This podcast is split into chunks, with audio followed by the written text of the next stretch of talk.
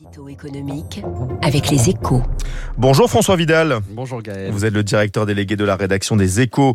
Il sera bientôt plus facile et beaucoup moins coûteux de convertir ces jours de RTT en salaire. C'est en tout cas le souhait de députés de droite et de la majorité avec la bénédiction de Bruno Le Maire, le ministre de l'économie.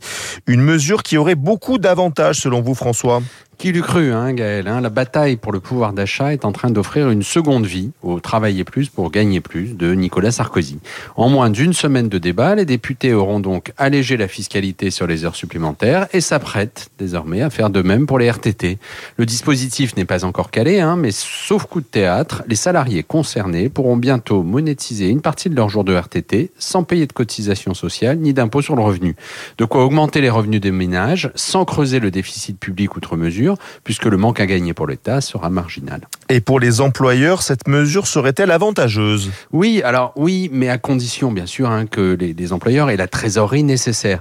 Mais si c'est le cas, cette disposition pourrait bien leur retirer une grosse épine du pied. Ce serait un bon moyen de contourner les difficultés de recrutement auxquelles se heurtent 90% des PME, l'augmentation de la productivité des salariés candidats au rachat de RTT permettant d'accroître l'activité de l'entreprise. Plus largement, Gaël, cette mesure constituerait une entorse de taille au 35 heures, tout particulièrement si elle était pérennisée, comme le demandent certains députés LR.